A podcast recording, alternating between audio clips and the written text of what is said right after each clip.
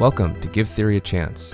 In this episode, Dr. Tina Sikka, a lecturer in media and cultural studies at Newcastle University and author of Climate Technology, Gender and Justice, joins us to read from Helen Longino's Can There Be a Feminist Science? Tina introduces us to Longino's central question about what makes a science feminist, guides us through Longino's rejection of answering the question through focus on topic or object, helps us understand the focus on process, and highlights Longino's attention to structural constraints.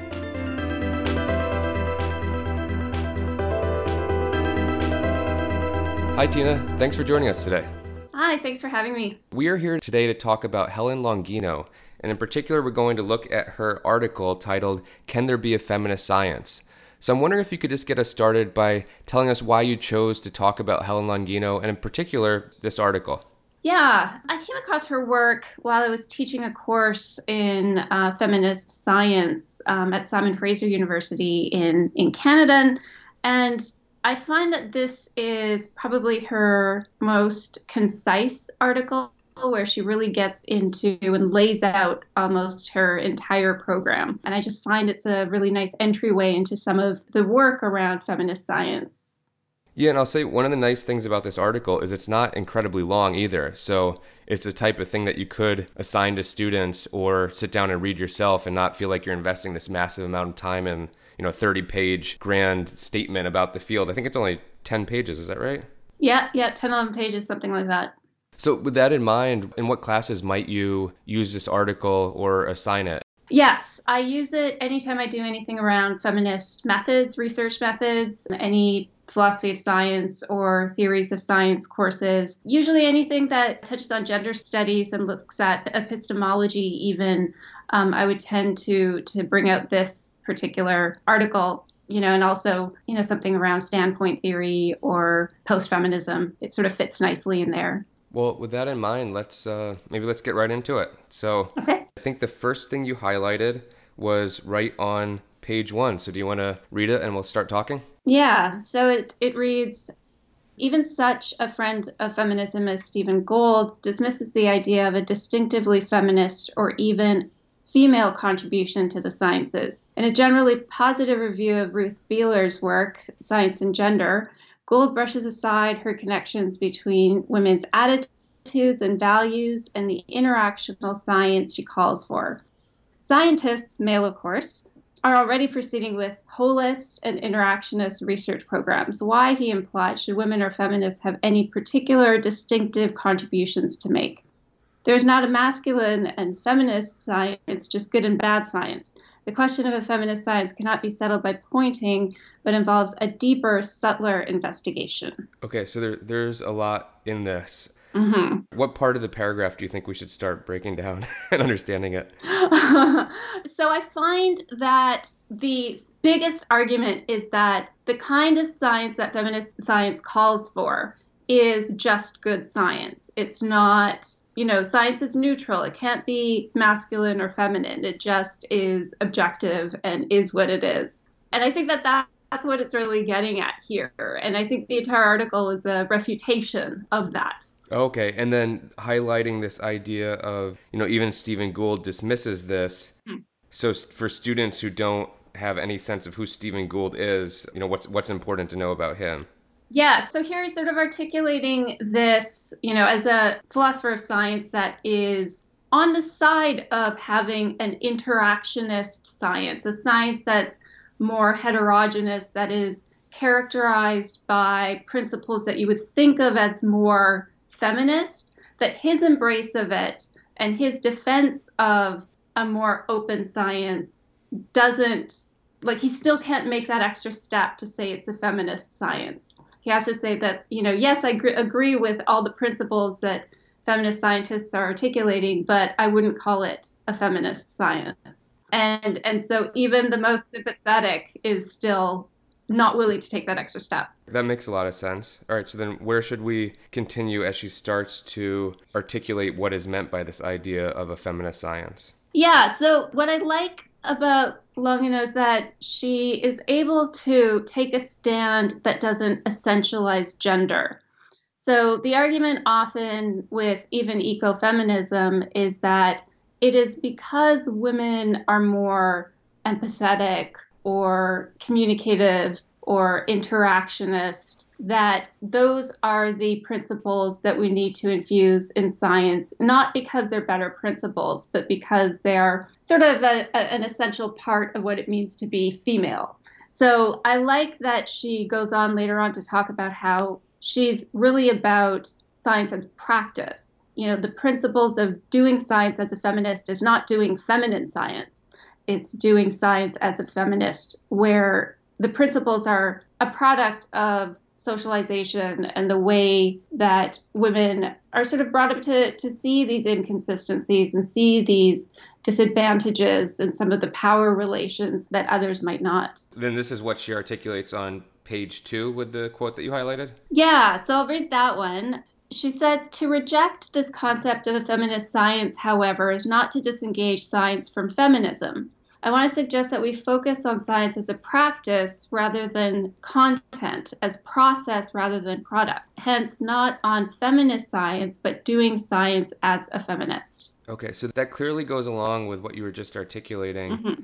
I'm wondering if you could help us understand a little bit more. So, what would it look like? She's saying, I don't want to focus on science as simply content. Mm-hmm. If someone were to argue for a feminist science where our focus was content, what would that mean? Because I think that's probably the more common argument, right? Yeah. So she is looking at how we do the science. So the methods that we use, the perspectives that we take, the questions that we ask, um, the principles that we go into a problem with. She doesn't talk about it in this particular paper, but she does have in her other texts some sort of uh, scientific virtues. She calls them feminist scientific virtues. And, you know, they include things like heterogeneous methods, looking at novelty, diffusion of power, attending to human needs. And she sort of says that those are the principles of scientific practice that we need to engage with.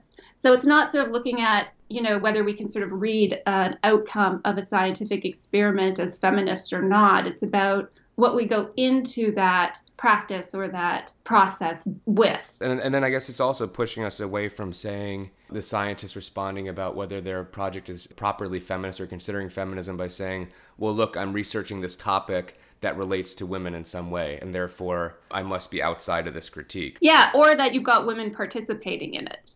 Okay. Yeah.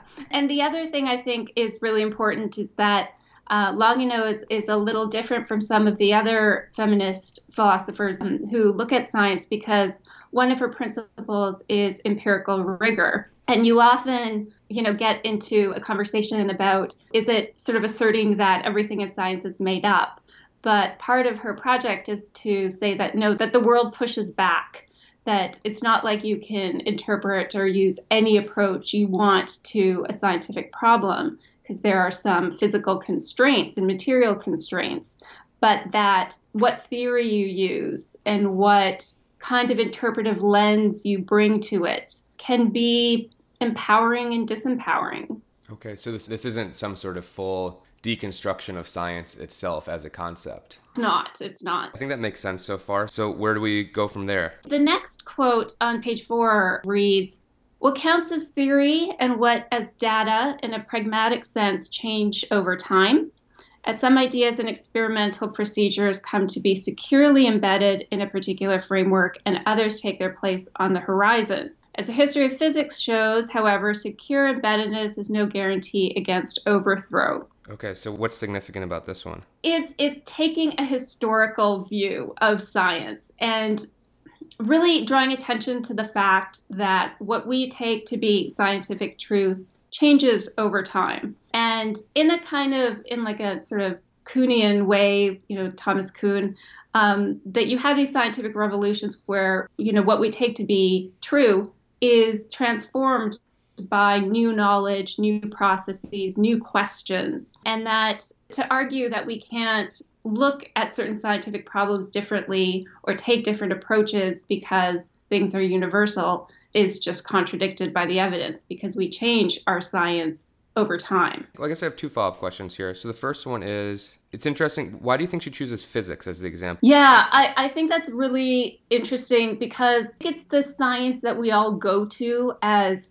reading as the most universal and the most sort of constant through time, that it's physics and physical laws that just are universal and don't change. So I think that in biology, feminist science has been really quite successful, but I think here she's drawing attention to the fact that even in physics, we can sort of see these changes to taken for granted knowledge. This one's also interesting in relation to the, from the last section, and you're saying one of the things she's not pushing for is this complete deconstruction of science because it, you could read this as starting to push that way a little bit, right? Because she's pointing out how what we care about and what counts as data changes over time. So she's using elements of that critique. Yeah, because she does say that, you know, the data has to cohere with the theory that you put forth, but that theory choice is sort of underdetermined. So she does analysis elsewhere where she looks at cases in which, you know, certain kinds of evidence can be accounted for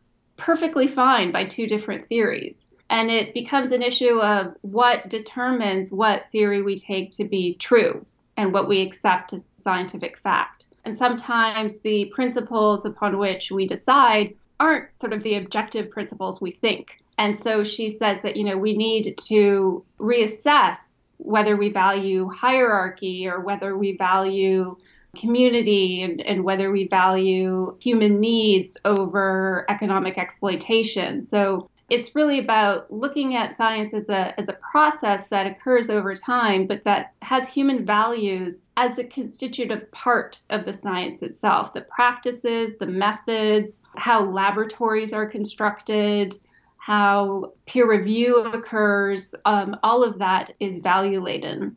Okay, let's um, let's go to the next quote on page five. And when I read this article last night, which was the first time that I read it, I circled it in blue because I was excited about it, but now I can't remember why.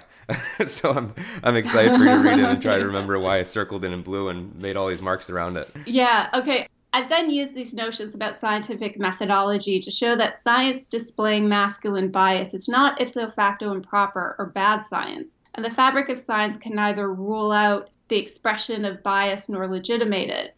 So I've argued that both the expression of masculine bias in the sciences and feminist criticism of research exhibiting that bias are, shall we say, business as usual. That scientific inquiry should be expected to display the deep metaphysical and normative commitments of the culture in which it flourishes. And finally, that criticism of the deep assumptions that guide scientific reasoning about data is a proper part of science. Take a, tell me what you think is important here, and then I've got I've got a lot of questions. yeah, the first thing that I always think of when I read this section is that I'm not sure if I agree that she isn't arguing that masculine bias is improper and bad because I think that's what she is saying. The the the structures of science that are hierarchical and are, are about power differentiation and exploitation of nature and culture and you know, militarization, I think that she consistently argues that those are tend to be identified as masculine principles and that they are ones that we shouldn't look to anymore.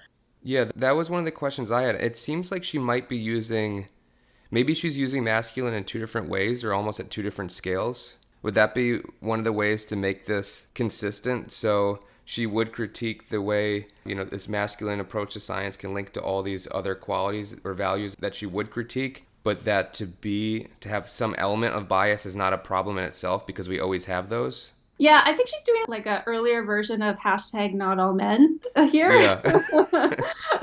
so i think that, that that is what she's doing. She's sort of you know saving the critique of saying that you know she's being critical of men in general where she's uh, trying to sort of say that it's the masculine principles that are bad in the context in which we are using them. I think is is what she's getting at.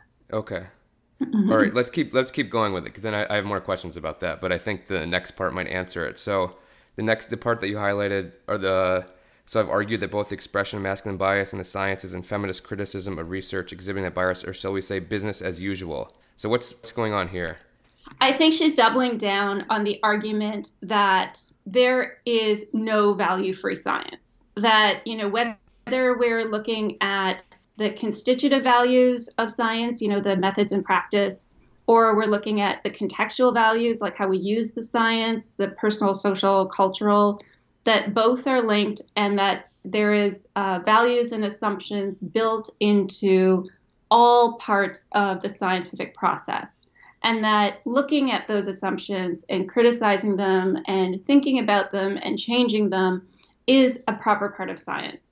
And, and I think that that's the clearest that she's sort of been in the article and really saying that, that it's not saying that, you know, science is objective, we need to get rid of values. It's that no, this has been a distortion of how we understand how science happens, and that there are assumptions built in throughout the process. Okay, so the goal, I'm just repeating what you said, but the goal is not this value free objective. It's not to hide the bias, but instead, part of the scientific process is to always reveal bias wherever we can to better understand how it impacted the research. Is that right? Yeah, yeah, okay. yeah. I think so. And she sort of switches between bias and values because I think she's trying to sort of say that it's not like bias in the sense of a distortion.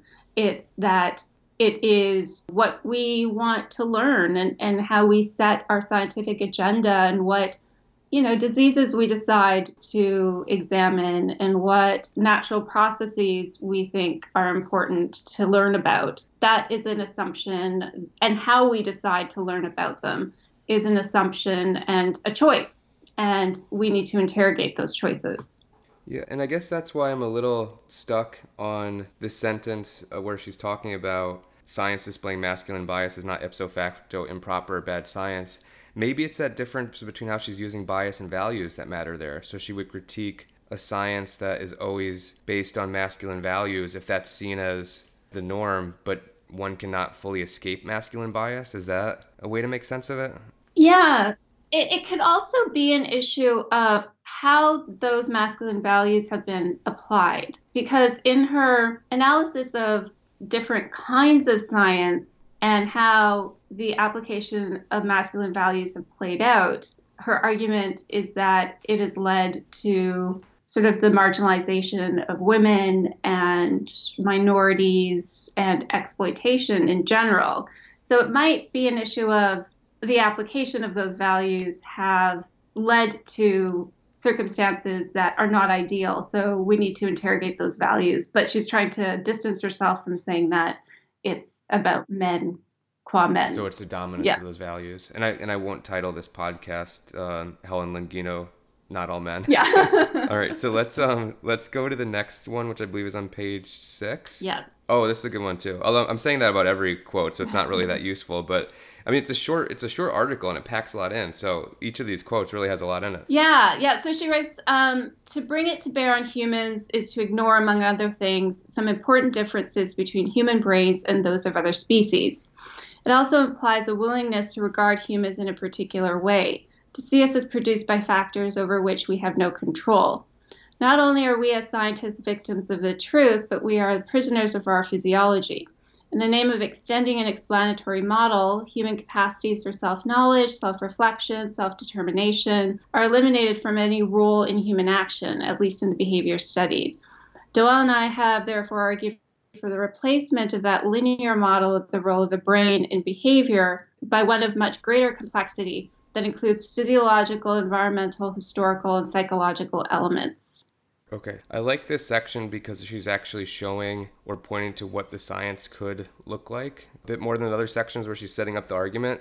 But then I'm leaving it to you to tell me what that actually would look like or what she's arguing. Yeah. So she says, like, the dominant kind of framework to determine sort of you know whether we're sort of looking at um, sexual differentiation and gender norms and you know all of the kind of i guess they're kind of stereotypes we have about you know men being better at math and women being more communicative. And also the caricature of, of lesbianism she refers to earlier on that the model on which those assumptions are based is one in which it's everything is sort of hormonal, right? So it's like the hormones determine the structure of the brain and et cetera, et cetera. It is very deterministic. And so she argues that, you know, we can account for those differences in a different way. You know, first we have to establish that they exist. But if we are going to sort of look at them through a different lens, we can maybe look at them through the lens of culture and of environment and of self-reflection and of choice and of you know she also says self-determination that what sort of constructs our notions of gender and who we are and our sexuality and the last line sort of says it is of much greater complexity that includes physiological environmental historical psychological elements. So she's look, looking for a more multi-causal complex heterogeneous account of gender stereotypes and sort of gendered assumptions and gendered behaviors rather than looking at just the hormonal one which seems to be the you know the one that is dominant in science in scientific practice yeah, and which necessarily demands that we work across disciplines and have to read other work and other, other ways of knowing, which is not mm-hmm. the easiest and often does not happen. Yeah, yeah, I think that's absolutely right. Let's go to the quote that you have on page seven because I, I do have a follow up question to what you said on six, but I think it gets answered on seven. So let's let's go to that quote that you've highlighted on seven. I like this one a lot too. Okay, so um, our preference for a neurobiological model that allows for agency for the efficacy of intentionality is partly a validation of our and everyone's subjective experience of thought, deliberation, and choice. One of the tenets of feminist research is the valorization of subjective experience, and so our preference in this regard conforms to feminist research patterns. There is, however, a more direct way in which our feminism is expressed in this preference. Feminism is many things to many people, but it is at its core in part about the expansion of human potentiality. Let's work through the first half of this the, the selection, if you don't mind. Yeah. So what is this thing about the subjective experience of thought and, and that whole section? Yeah, so I think she's building on the previous passage that we read to sort of say that hormonal sort of model of, you know, we are a product of our hormones and our biology needs to allow for that sort of more open accommodation of the impact of culture, environment, but also of agency, of our learned experiences, of our, um, you know, standpoint theory is really a part of feminist practice. So this idea that our experience, our embodied experience, impacts and shapes our gender expression and our sexuality in ways that are not accounted for by the traditional neurobiological model. How does that lead into that final sentence? Because she's talking about feminism, she's talking about feminist science, and this seems like where she makes a very direct statement. This is what I actually mean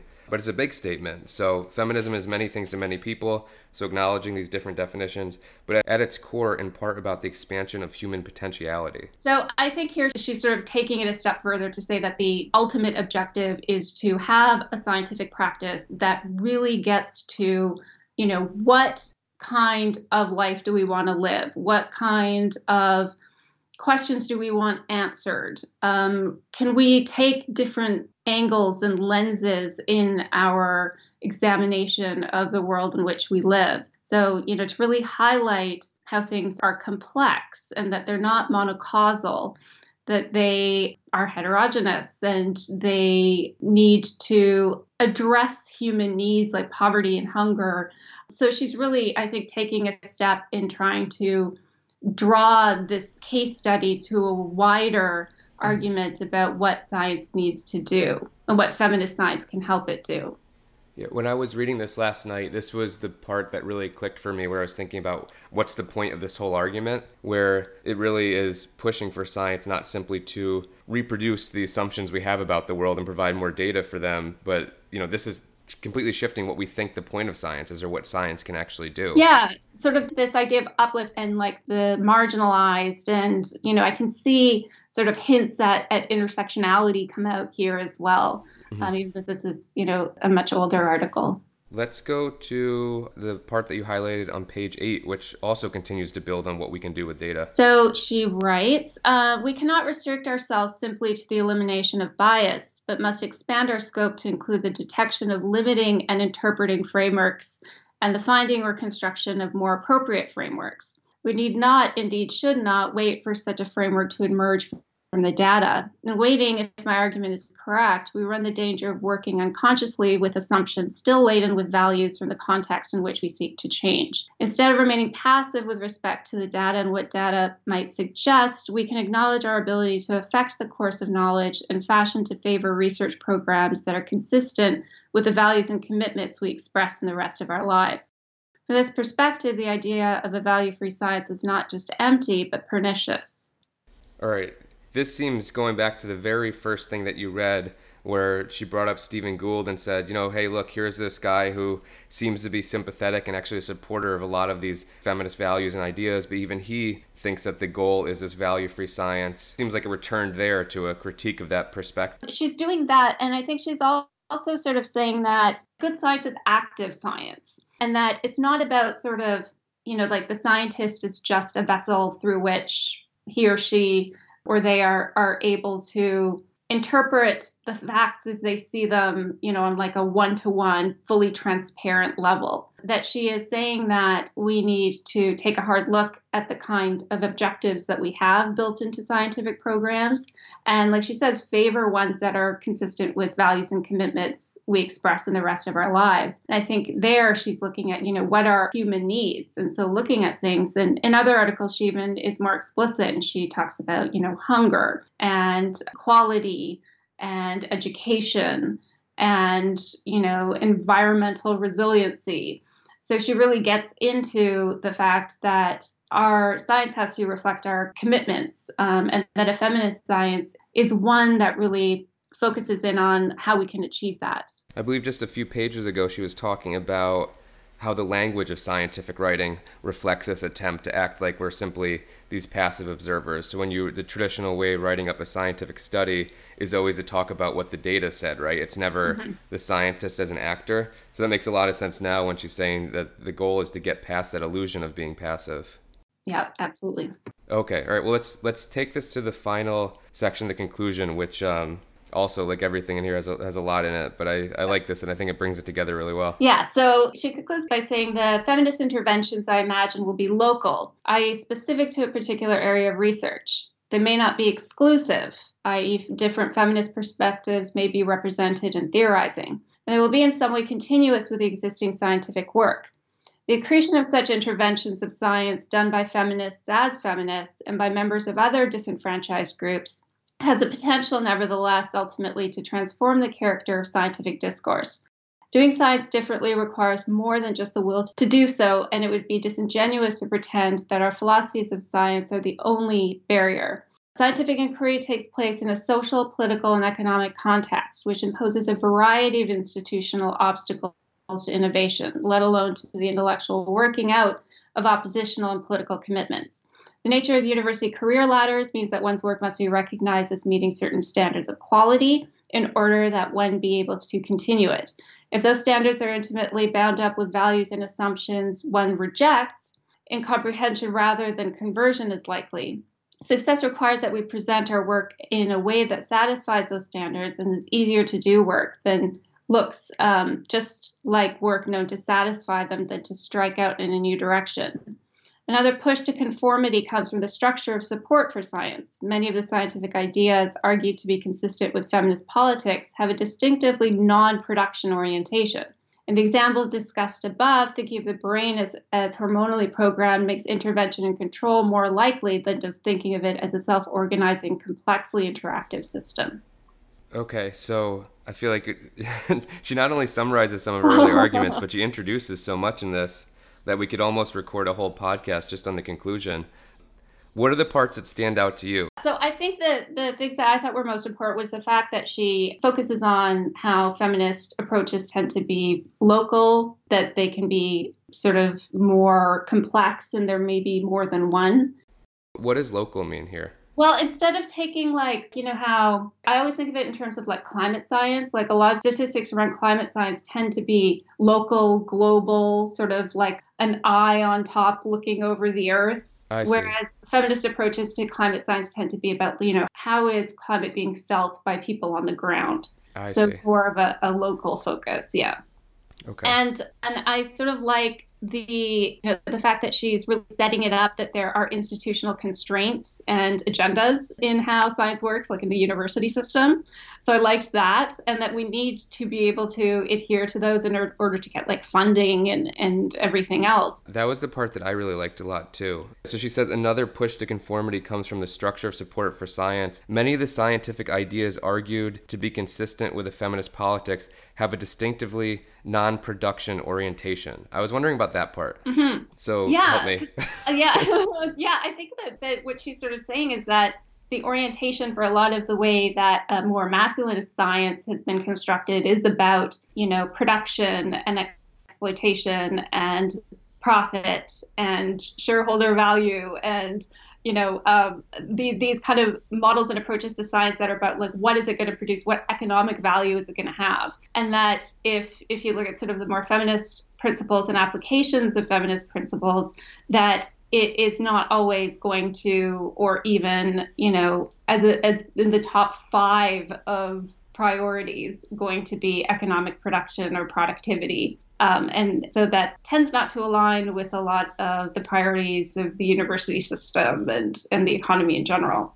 This goes along with a, where she's pointing out that, hey, look, if an academic department or some sort of research institution, if they have, say, 60% of the people working there are women, that doesn't necessarily mean that a feminist methodology is being employed because it's still bound up to the same expectation of how research gets done. And even if uh, some of the women hold different values, the, if the goal is simply to publish, it's easier to publish if you reproduce the type of research that's done before. And then also the gatekeepers matter, right? Like you were saying, the people who choose what type of work gets funding, what type of people get hired. Yeah, and I think that's really important. It's a, the, the the sort of argument that you know um, the add women in stir is yeah. like you know that sort of fallacy that that doesn't lead to you know structural change and how things are organized. What about the final part of this part, the last thing that you read? In the example discussed above, thinking of the brain as hormonally programmed makes intervention and control more likely than does thinking of it as a self organizing, complexly interactive system.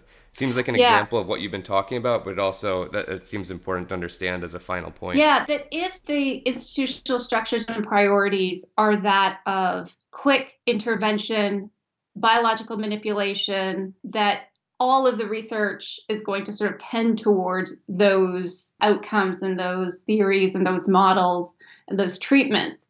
And that if you know that's very it's very hard to move away from that because it's you know we've built up such cap put such capital into that model of treatment and of, of medicine even um, whereas if we take the model of sexuality and of, of sort of gender performance and everything as being more open and complex and that it's not just hormones, then, you know, we have to sort of dismantle all of these structures that we have we have to look at different kinds of research. And that is going to be much more time consuming and it is going to be much more difficult and it's going to be much less splashy. And you can sort of see that the, the feminist approach, that feminist approach, is going to be one that's not going to be prioritized to really reduce it down, it's a lot harder to publish when you can't simply say X leads to this increase of Y.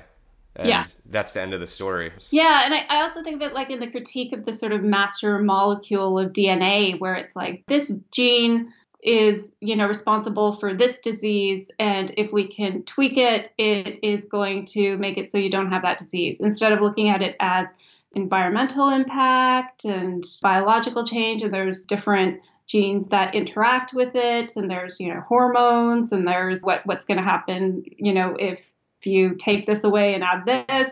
And, and, that's a much bigger question and that i think a feminist approach would would say that that's a better approach.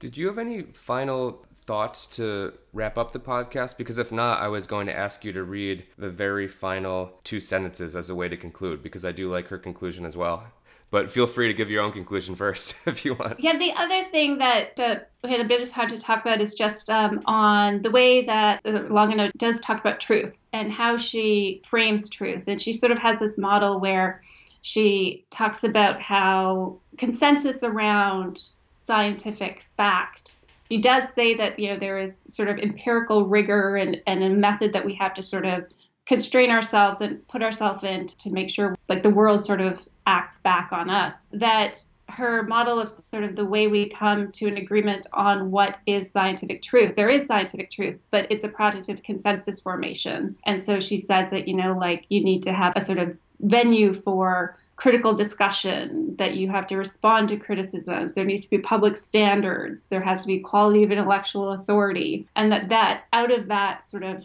debate and discourse is how we come to scientific fact.